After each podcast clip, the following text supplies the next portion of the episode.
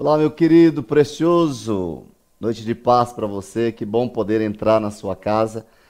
Nessa noite eu quero trazer uma palavra que eu tenho uma convicção de que é um dos textos que eu mais oro, um dos textos que eu mais cito, que é o texto de Efésios no capítulo 3, versículo 20 e 21.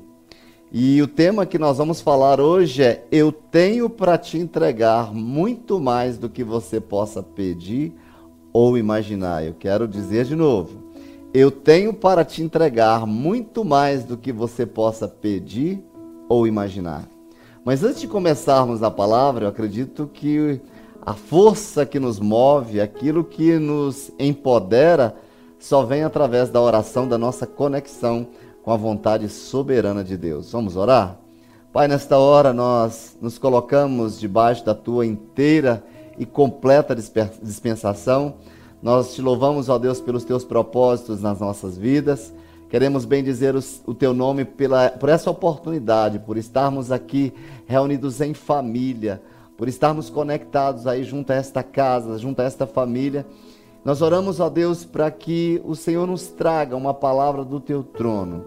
Não palavras de sabedoria, palavras persuasivas de homens mas sejam palavras com demonstração de poder.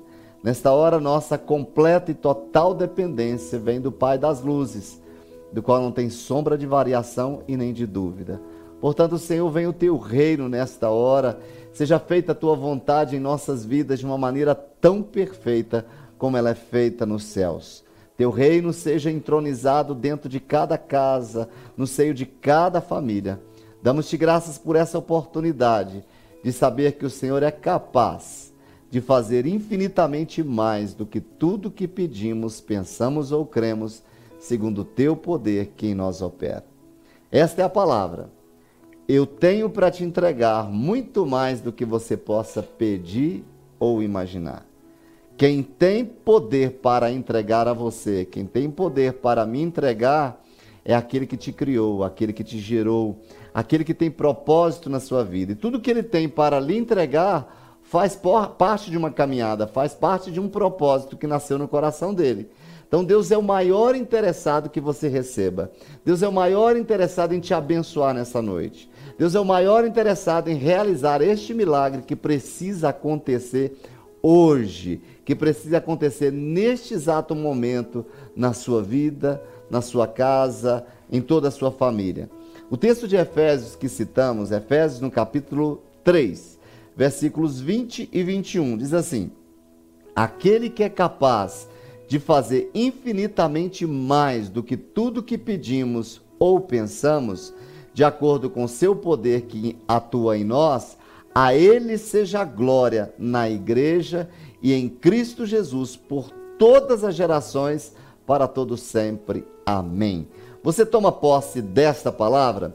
Eu gosto de citar esse texto, para mim é uma promessa fantástica de saber que aquele que me criou, aquele que me gerou, ele é capaz de fazer infinitamente mais. Quando eu digo infinitamente mais do que aquilo que passa na minha mente, do aqui, daquilo que está registrado no meu coração, isso me sintoniza naquilo que nasceu no coração do Pai, no coração de Deus, para aquilo que é uma necessidade nossa. A Bíblia nos diz que ele vem para suprir as nossas necessidades, aquilo que nós precisamos. Então é neste lugar que devemos debruçar o nosso coração. É neste lugar que devemos debruçar a nossa certeza, a nossa convicção de que ele não se ausenta do trono e que ele tem prazer em te abençoar. Eu quero trazer uma citação de Mateus no capítulo 15, dos versículos 32 a 38.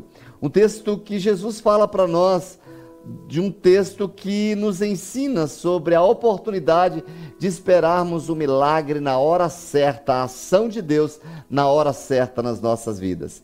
Diz o texto assim: Então Jesus chamou os seus discípulos e disse: Quem chamou foi Jesus.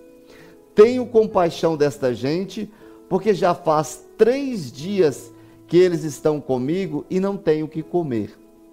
E não quero mandá-los para casa em jejum, para que não desfaleçam pelo caminho.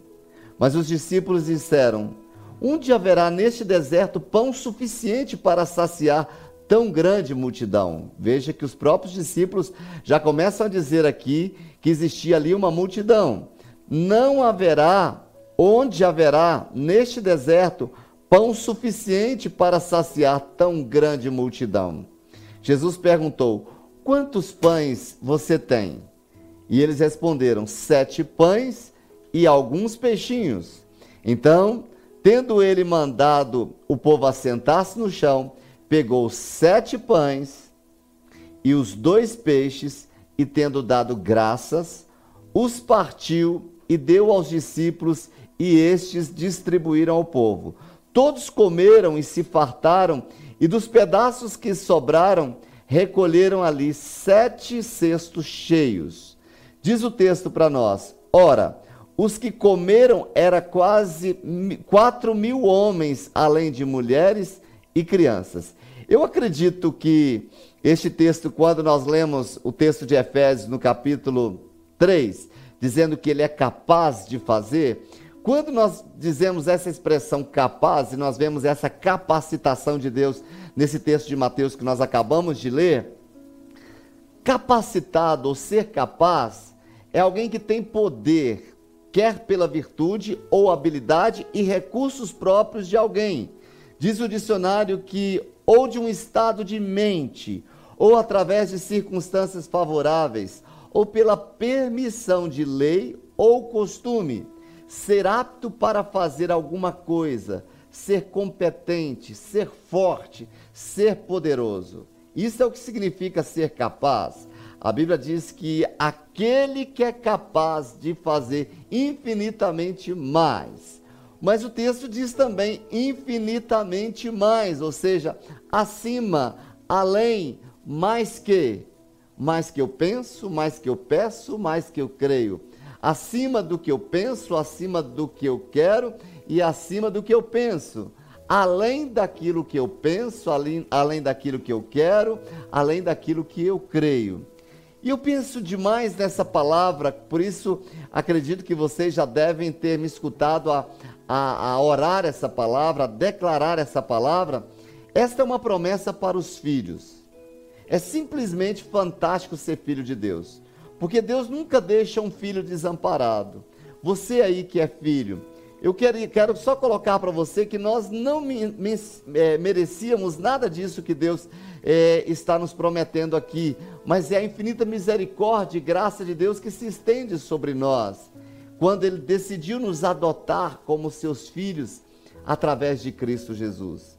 Nós nos tornamos filhos de Deus por causa do sacrifício de Jesus. Jesus deixa de ser, como nós falamos no domingo, de ser o unigênito Filho de Deus para ser o primogênito entre muitos irmãos. E por sermos filhos, o texto de Efésios, ele nos dá a consciência, nos dá a garantia que nós temos direito, nós temos herança. E tudo que Jesus tem, ele compartilhou comigo, ele compartilhou com você, ele compartilhou conosco. O texto acima, ele nos dá uma ideia do que significa tudo. Mesmo em suas melhores orações, o que você pede ou imagina é muito menos do que o que, o que Deus deseja liberar sobre a sua vida. Você parou para pensar nisso? Naquilo que esse texto reafirma para nós? mesmo naquela oração poderosa, mesmo diante daquele momento em que você está em profunda comunhão com Deus, que você faz aquela entrega, que você faz aquela petição, pode ter certeza que, segundo aquilo que diz o texto, Ele é capaz de fazer infinitamente mais do que pedimos, pensamos ou cremos. Queridos, mas quando nós voltamos para essa passagem da vida de Jesus que expressa isso de uma maneira muito clara, esse texto que nós vimos aqui sobre a multiplicação dos pães, que seria a segunda multiplicação dos pães e peixes. Os milagres, eles são muito parecidos e nós podemos perceber isso. E vários teólogos, eles acreditam, inclusive, que o local dessa segunda multiplicação poderia ter sido o mesmo.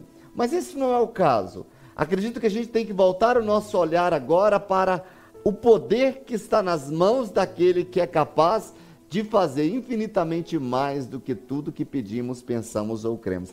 Você já parou para pensar nisso? Que o seu Deus o Deus a quem você serve, ele é poderoso para fazer além das, daquilo que passa pela sua imaginação, além daquilo que você pede em oração, além daquilo que a própria fé planta dentro de você. Ele é capaz. Você sabe que ele é capaz? Você vive com essa convicção de que o seu Deus é capaz? Nós vemos aí no texto que uma multidão, ouvindo os ensinamentos de Jesus, diz o texto, há três dias. A multidão faminta, com ausência de oportunidade para se alimentarem, e uma preocupação por parte dos discípulos. Nós vemos aí uma preocupação, mas ao mesmo tempo sem o comprometimento de ser parte da solução. A fala dos discípulos para Jesus, Senhor, despede essa multidão, porque a gente não tem como dar comida para esse povo, não. Então, a zona de conforto para os discípulos seria despedir a multidão e eles que se virassem. Pães e peixes que alguém havia levado, que são multiplicados para alimentar ali a multidão. Mas algo que me chama a atenção neste texto, apesar da situação ser muito parecida e até provavelmente o mesmo lugar, ainda assim havia incredulidade no coração dos discípulos. Ou seja, eles já tinham partilhado, eles já tinham participado de um outro evento, mas eles continuavam ainda descrendo que alguém que estava do lado dele era capaz de fazer infinitamente mais do que tudo que, tudo que pedimos, tudo que pensamos e tudo que cremos. Mas isso também não foge à nossa história de vida. Quantos de nós já não experimentamos um milagre de Deus? Quantos de nós já não vimos milagres de Deus? E muitas vezes nós nos colocamos diante de uma outra situação, eu diria, de impotência, e nos comportamos como daquela primeira vez antes do milagre. Faz sentido isso para você? Faz sentido isso para você que eu estou falando? Que nós nos comportamos muitas vezes dessa mesma maneira. E a minha pergunta para você nesta noite, você acredita que Deus continua realizando milagres nos dias de hoje? Eu chamo a sua atenção para esse poder de Deus. Eu chamo essa sua atenção e também me coloco nessa condição de ministrar para as minhas emoções, de ministrar, de ministrar no meu espírito, de que este Deus que fez ontem, ele é o mesmo Deus que continua fazendo hoje e ele é o mesmo Deus que vai realizar amanhã. Mas uma outra pergunta eu gostaria de fazê-la. Você acredita que ele quer realizar milagres em sua vida? Por que eu faço essa pergunta? Porque tem muita gente que acha que Deus está ocupado demais, com tanta coisa para fazer na humanidade, que Deus não tem tempo de olhar para ele, Deus não tem tempo de ver a situação dele. Eu não creio que ele quer realizar milagre em sua vida.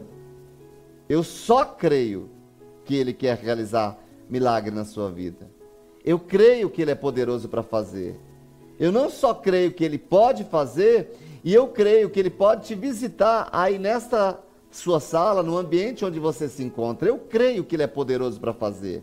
Eu creio que esse Deus que abriu o mar vermelho pode intervir aí na sua vida nesta noite. Eu creio que aquele mesmo Deus que curou o cego Bartimeu pode agir aí dentro da sua casa, trazendo a provisão necessária. Eu não só creio, mas sei que Ele vai fazer. Ele está aí, onde você se encontra. E tudo para que este milagre precise se manifestar é necessário que você creia, simplesmente isto, que você creia que Ele é poderoso para fazer infinitamente mais do que você pensa, do que você pede e do que você vê, do que você crê, do que essa situação aí permite. Queridos, por que eu creio? Porque Ele é Pai e deseja te abençoar, e Ele quer te encontrar aí, aonde você está e Ele quer te ver aí onde você se encontra, ver com os olhos daquele que está desejoso, preparado, coração aberto, mente aberta para realizar aquilo que Ele lhe prometeu.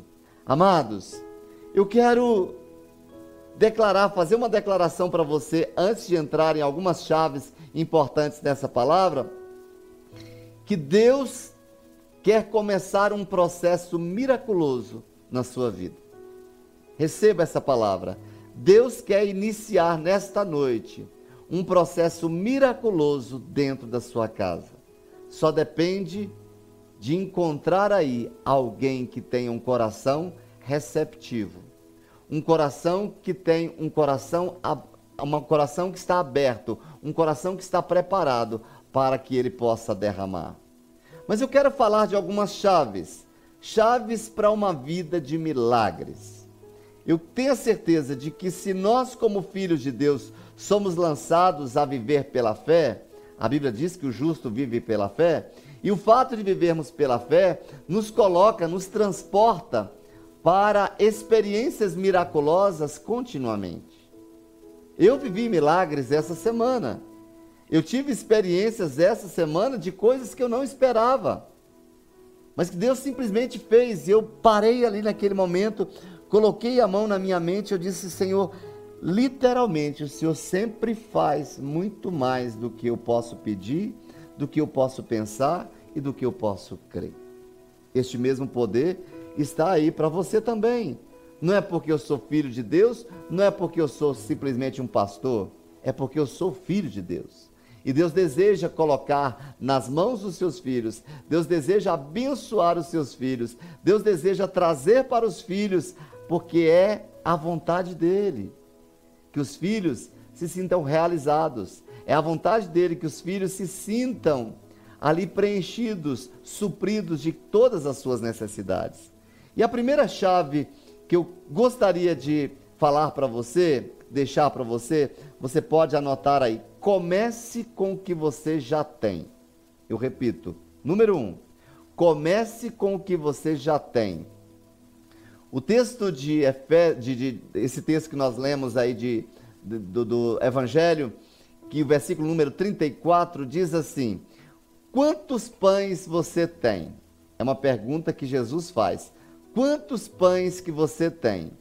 O texto que nós lemos aí de Mateus no capítulo 15, no versículo 34, Jesus já começa: Quantos pães você tem? Perguntou Jesus, diz o texto. Sete. Responderam eles, e alguns peixinhos. Mas o texto fala para a gente que havia uma grande multidão.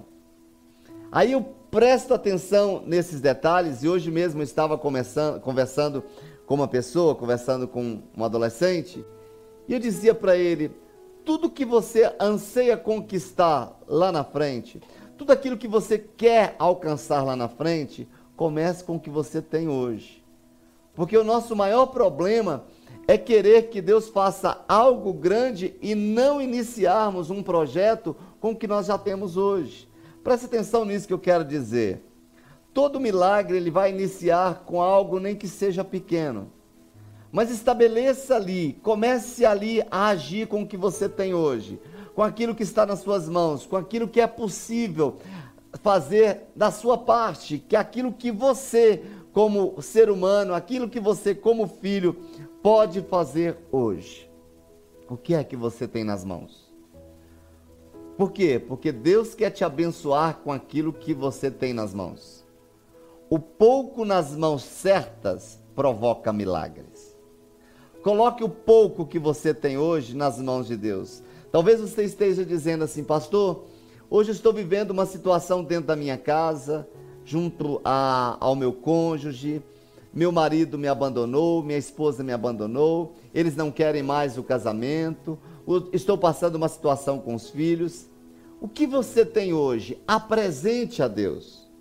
Tudo que Ele quer é retirar das tuas mãos aquilo que você tem para devolver a você a abundância de um milagre onde você não espera.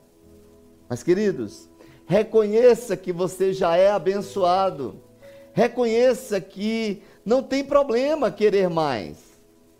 Tem gente que diz, ah, eu, eu já tenho aqui, eu tenho saúde, está tudo bem. Ei, Deus tem prazer em te abençoar.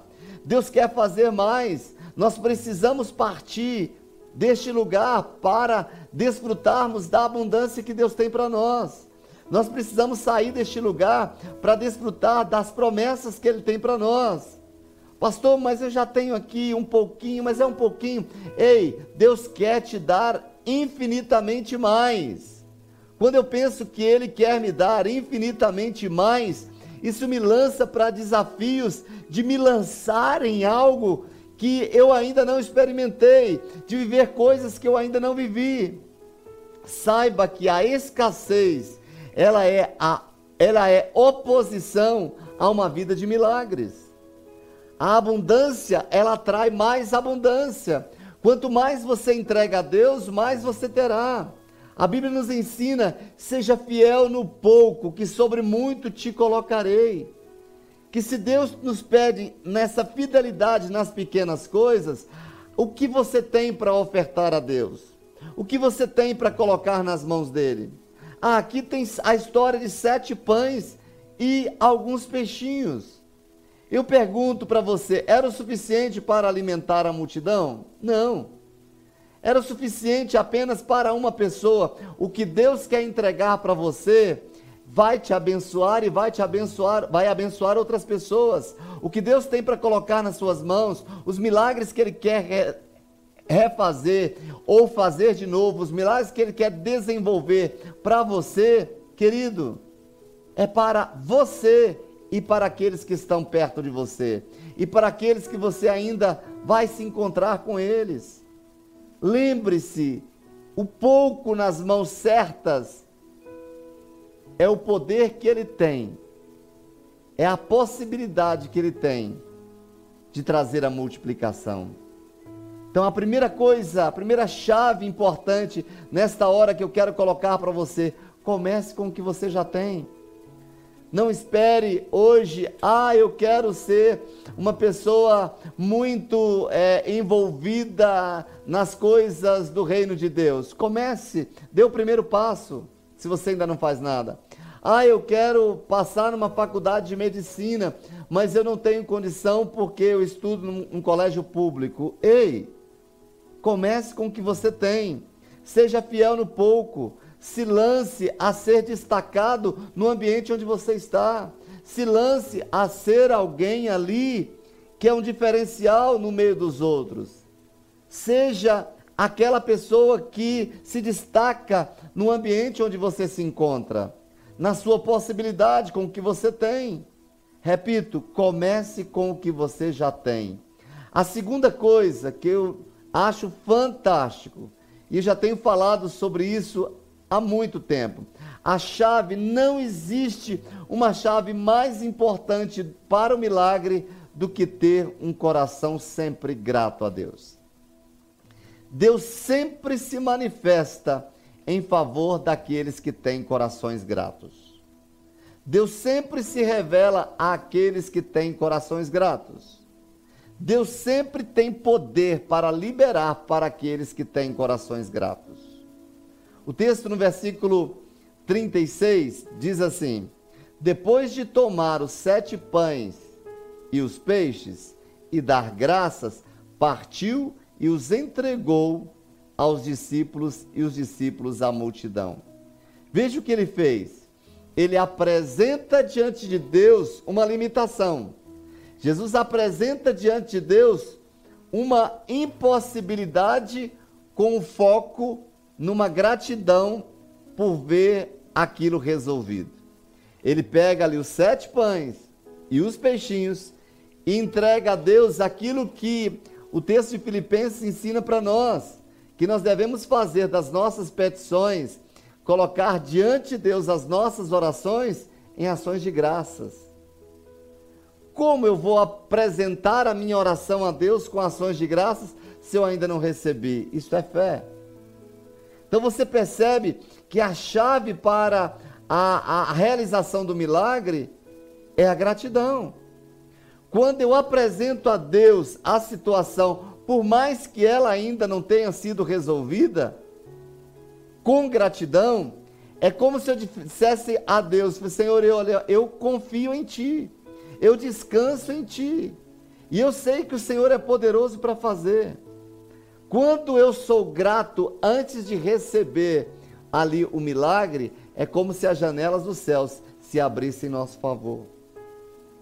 Ao invés da gente reclamar, ao invés de colocarmos palavras de dificuldade, palavras de dúvida, ao invés de colocarmos ali um coração ingrato, amargurado, nós temos que mudar essa chave. Talvez você ainda não tenha vivido milagres, porque Deus conhece o seu coração e sabe como você se encontra. Porque ao invés de você chegar diante dele com gratidão, tem muitos que chegam em oração diante de Deus reclamando, dizendo das impossibilidades, diante da situação difícil que está acontecendo. Lembro-me da história de uma das minhas filhas quando ela era, quando ela era bem pequenininha, bem criancinha, e que nós estávamos passando uma dificuldade financeira. E era aniversário dela. E ela disse para mim assim: Papai, hoje é meu aniversário. E eu queria tanto um bolo de chocolate. E naquele dia não tinha dinheiro para comprar nem um bolo Dona Benta, nem um, um bolinho desse que compra na feira. Mas naquele momento eu olhei para ela e disse: Filha, é, peça Papai do Céu. Papai do Céu pode trazer esse bolo de chocolate para você. E assim que terminei de falar, na mesma hora ela disse: Papai do Céu, muito obrigado pelo meu bolo de chocolate.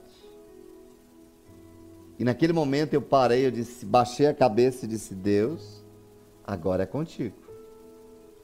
A fé dela precisa ser respaldada.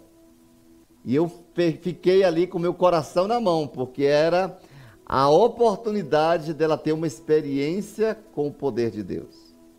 E queridos, quando foi a noite, chegaram em casa de surpresa, com uma festa pronta, com salgadinhos, com docinhos e um grande bolo enrolado. E quando enrolou, o que, que era?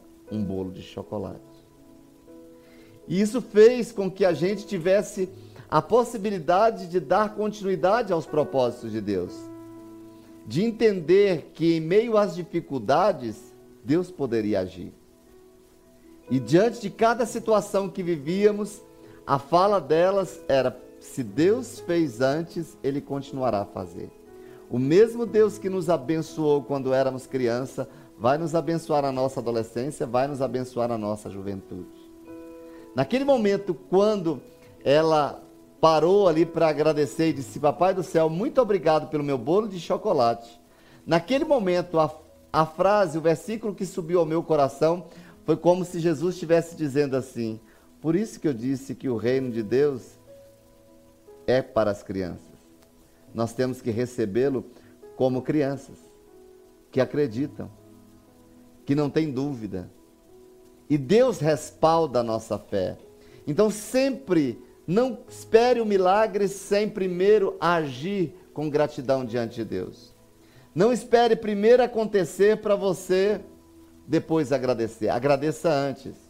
Isso é chave. Nós temos falado esses dias que a murmuração é o som do inferno. A reclamação é o som do inferno. E o som que chega no céu é o som da gratidão. Então, se eu quero acessar o reino de Deus, se eu quero acessar o coração de Deus, eu devo chegar diante dele com gratidão. A gratidão a Deus, ela é um imã que atrai o sobrenatural para as nossas vidas. Se eu quero experimentar o sobrenatural de, de Deus, eu preciso ter esse coração grato. Me lembro da história de Lucas no capítulo 17, versículo 15 e 16, da história de quando Jesus ali cura dez leprosos. Diz assim o texto: Um deles, quando viu que estava curado, voltou louvando a Deus em alta voz. Prostrou-se aos pés de Jesus e lhe agradeceu. E eu acho interessante porque o versículo final ele vai dizer assim: Este era samaritano. Isso traz para nós assim uma coisa muito forte quando o próprio Jesus diz: E este era samaritano. Ou seja, não era da linhagem de Israel. Eu poderia dizer assim: Este não era um crente, não era um cristão.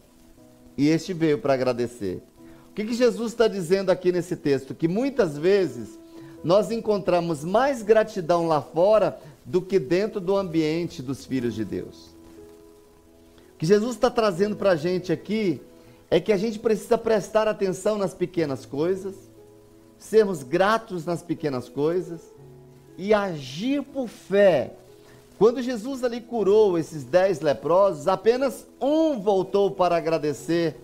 E o mais improvável, um samaritano cujo povo rivalizava ali com os judeus. Essa atitude fez com que ele recebesse uma palavra especial da parte de Jesus. Queridos, Deus abençoa todas as pessoas, mas os gratos eles recebem bênçãos especiais, porção dobrada. Temos profetizado, temos ouvido que este ano é o ano da porção dobrada. E vivemos esse tempo de pandemia, vivemos esse tempo de sequidão. Quantos de nós já abrimos o nosso coração, já liberamos palavras de gratidão a Deus pelo que Ele tem feito e pelas coisas que Ele ainda vai fazer? Essa é a nossa posição. Quando olhamos para esse texto de Lucas, no capítulo 17, sobre a história aí do, dos leprosos, que apenas um voltou, Jesus traz para nós ali um ensinamento bem interessante. Ele coloca que dentro um por dez, imagina, um em dez é aquele que se lança para agradecer. Você imagina, nove receberam o milagre e foram celebrar, e foram regalar-se, foram ali para os seus e foram ali celebrar, mas não voltaram para agradecer. Isso traz para nós um cuidado muito grande naquilo que Jesus quer nos ensinar. Que nós, no meio destes dez, sejamos este que se coloca diante dele com o coração completamente grato, com o coração cheio de gratidão. Deus nunca fica devendo nada a ninguém, nada. Então coloque-se diante dele com esta convicção de que o seu coração, mesmo que você ainda não esteja vendo, mesmo ainda que você não esteja com aquele milagre nas suas mãos, mas comece a agradecer. Eu estou passando uma situação difícil dentro de casa. Senhor, graças te dou pela transformação do meu marido. Graças te dou, Senhor, pela transformação da minha esposa. Graças te dou, Senhor, pela provisão do Senhor junto aos meus filhos. Graças te dou, Senhor, pelo meu emprego. Graças te dou, Senhor, pela provisão financeira em todas as coisas. Esta é a maneira de vocês têm, que você tem de chamar o sobrenatural de Deus. Esta é a maneira de Deus se colocar diante de você para te abençoar. Então, eu repito, número dois, Número um, comece com o que você já tem. Número dois, tenha um coração sempre grato a Deus. A terceira coisa, receba o seu milagre em abundância. Versículo 37 diz para nós: Todos comeram até se fartar, e ajuntaram sete cestos cheios de pedaços que sobraram. Ou seja, daqueles sete pães e alguns peixinhos, sobraram sete cestos cheios, sobraram sete cestos cheios de pedaços. O que eu paro para pensar nesse texto aqui, algo que nós falamos logo no início. Quando Jesus chega ali e pergunta o que temos aqui no meio dessa multidão, e alguém chega e diz ali: sete pães e alguns peixes. Sete pães e alguns peixes. Eu quero reafirmar isso para você. Quando o pouco na mão certa, ele tende a multiplicar-se.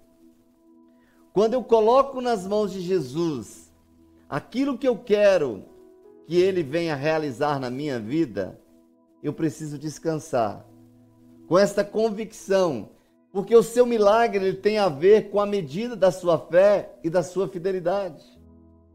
Qual a medida da sua fé? Qual o nível da sua fé? E a sua fidelidade a Deus? O nível da sua entrega para Ele? O texto de Mateus, no capítulo 9, versículo 29, diz assim: E ele, tocando nos olhos dele, disse: Que seja feito segundo a fé que vocês têm.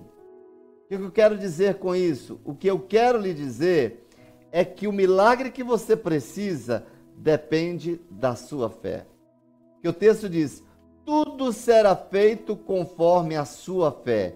E a pergunta que eu faço para você nesta hora é: você crê? Que da mesma maneira que Jesus chega para aquele homem ali que precisava da cura dos olhos diz: Que seja feito segundo a fé que você tem. E essa mesma fala Jesus coloca para você neste momento, nesta hora. Tudo seja feito conforme a fé que você tem. Faça o possível para crescer na fé nesse ano de 2020. Peça a Deus em oração, porque você tem respaldo. Como os discípulos chegaram para Jesus e disseram: Senhor, aumenta a minha fé. Porque se eu aumento a minha fé, eu tenho uma probabilidade de ver mais milagres. Se eu aumento a minha fé, eu posso desfrutar de mais milagres. Faça essa oração a partir dessa noite. Senhor, aumenta a minha fé. E que eu possa respaldar, o meu coração respaldar ali a minha fidelidade naquilo que, que eu preciso fazer na obra, nos projetos do Senhor, que eu seja fiel nas pequenas coisas, que eu seja ali envolvido nas pequenas coisas. Em Mateus, no capítulo 25, versículo 21, diz: O Senhor respondeu: Muito bem, servo bom e fiel. Você foi fiel no pouco, e eu porei sobre o muito. Venha e participe da alegria do seu Senhor. A fala de Jesus para nós é a mesma. Você foi fiel no pouco e eu o porei sobre o muito. Coloque a sua fidelidade nas pequenas coisas. Preste atenção naquilo que você precisa desenvolver. Preste atenção naquilo que Deus está querendo que você faça. Preste atenção no nível da sua entrega para Ele. Confie na provisão sobrenatural de Deus. Creia que Ele é poderoso para fazer infinitamente mais.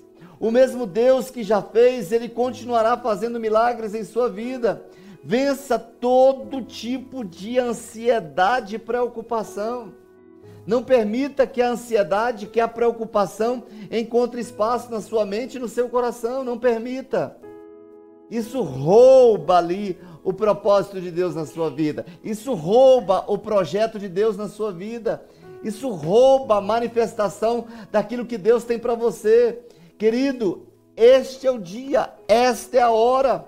Remova a ansiedade, remova a preocupação, coloque nas mãos de Deus, coloque diante dele, coloque aos pés dele, coloque aos pés da cruz, Senhor, eu lanço essa ansiedade pela, pelo que eu vou viver amanhã, eu lanço essa inquietação pelo que eu preciso resolver amanhã nas tuas mãos, porque eu sei que o Senhor é poderoso para fazer infinitamente mais do que tudo que pedimos, pensamos ou cremos, segundo o teu poder que em nós opera. É lançar para Ele para quem tem poder de realizar o seu milagre. É para Deus. Querido Deus está nos convocando para uma, um momento onde a gente precisa reforçar a nossa intimidade com Ele. Queridos, Deus espera que você, que nós estejamos mais próximos, no nível de maior intimidade com Ele, porque quanto maior o nível de intimidade com Ele, mais Deus vai se manifestar sobre as nossas vidas. A quarta e última coisa, perceba a ação de Deus em sua vida para abençoar multidões.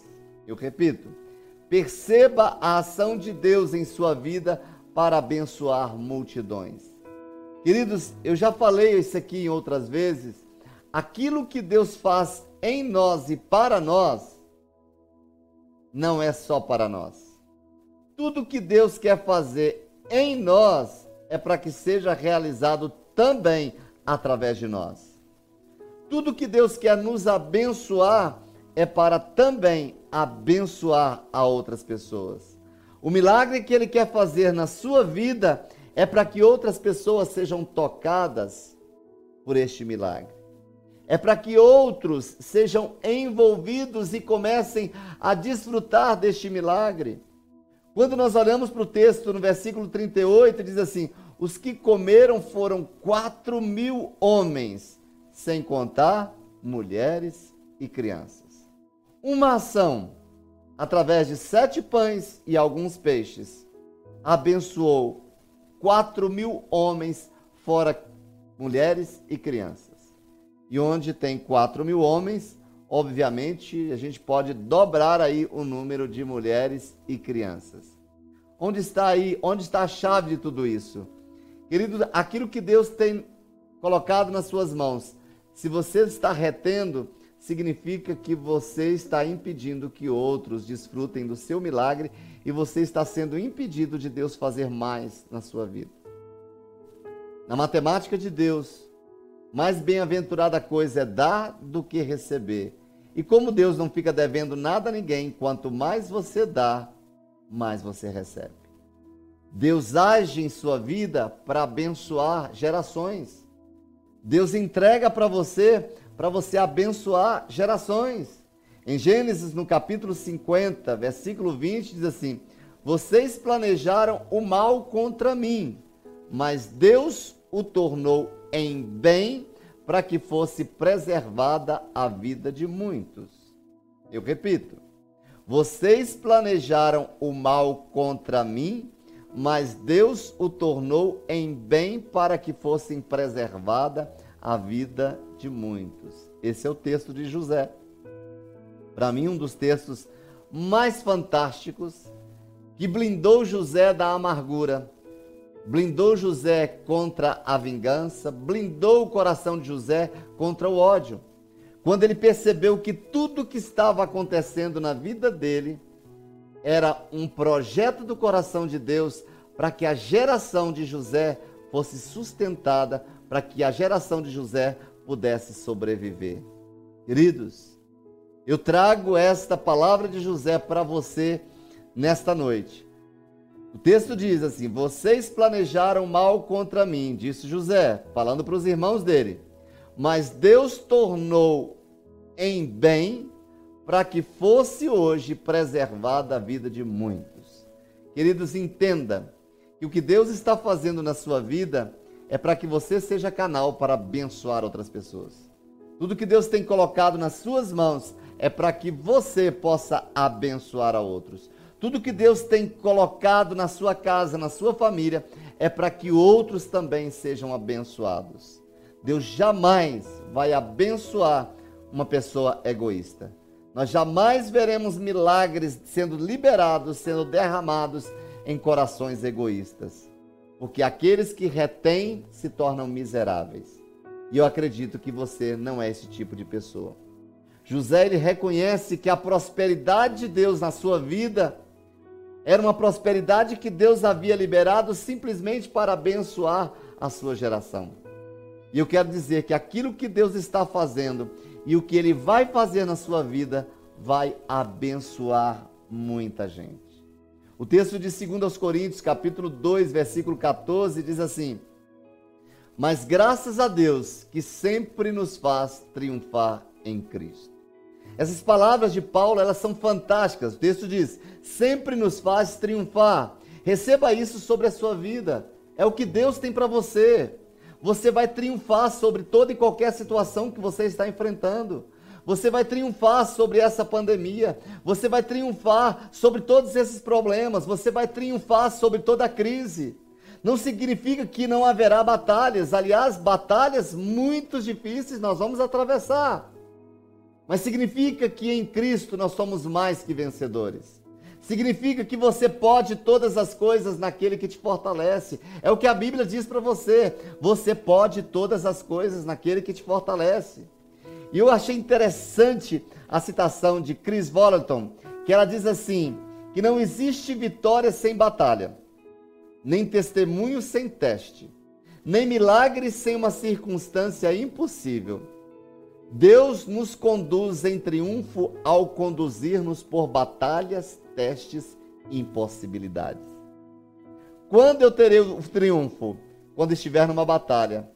Quando eu conquistarei? Quando passar pelos testes. Quando viverei as impossibilidades? Quando passar pelo impossível. Essa é a nossa convicção. De que o meu Deus, o seu Deus, é o Deus do impossível. E este Deus do impossível, no meio da sua batalha que você enfrenta, ele é capaz de fazer infinitamente mais do que tudo que pedimos, pensamos ou cremos, segundo o seu poder que em nós opera. A chave para esse tipo de vida tem um nome: Jesus Cristo de Nazaré.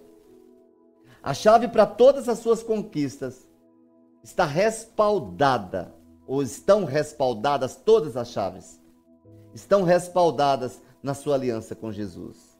Só Ele pode nos conduzir para esse tipo de vida.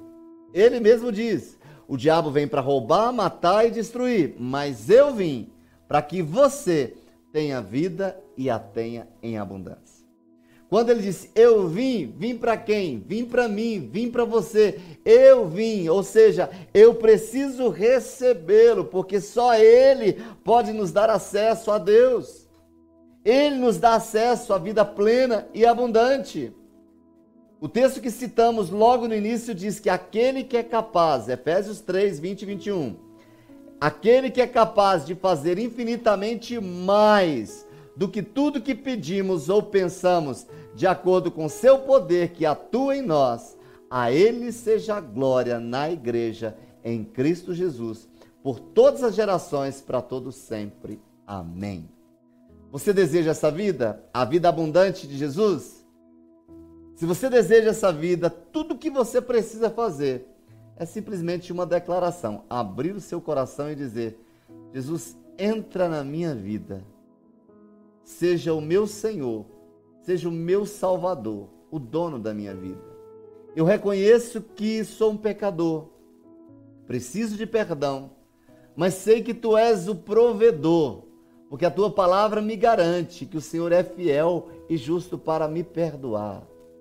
Portanto, eu recebo o teu perdão nesta hora e quero viver a nova vida que o Senhor tem para mim. A tua palavra me diz que se alguém está em ti, Nova criatura é, as coisas velhas passaram e tudo se fez novo. Escreva, Jesus, o meu nome no livro da vida e eu quero que o Espírito Santo venha ser o meu guia, o meu consolador, aquele que possa me direcionar todos os dias da minha vida. Eu te recebo, Jesus, como meu Senhor e o meu Salvador para todos sempre. Amém Amém e amém. Queridos, essa é a aliança que você pode fazer com Ele. E esta é a possibilidade que você tem de receber infinitamente mais do que tudo que pensa, do que tudo que pede, do que tudo que crê. Ele é aquele que vem com provisão para a sua vida. Quero te abençoar com essa palavra. Declaro o melhor do coração do Pai sobre a sua vida e pode ter certeza, Jesus está aí do seu lado começando a fazer algo sobrenatural. Lembre-se, seja fiel, empreenda a sua fé, comece com o pouco que você tem, saiba que o pouco nas mãos de quem tem poder para fazer é a melhor coisa que você pode fazer. Entregue o seu casamento nas mãos de Jesus, que ele tem milagre. Entregue, mas já entregue com gratidão, que a gratidão seja o som do seu coração. Antes mesmo de você receber, já entrega a Ele, dizendo: Senhor, graças te dou por isso, mesmo antes de receber. Isso vai desatar o milagre que você precisa neste tempo que se chama hoje. Deus te abençoe, forte abraço e cheiro do seu pastor.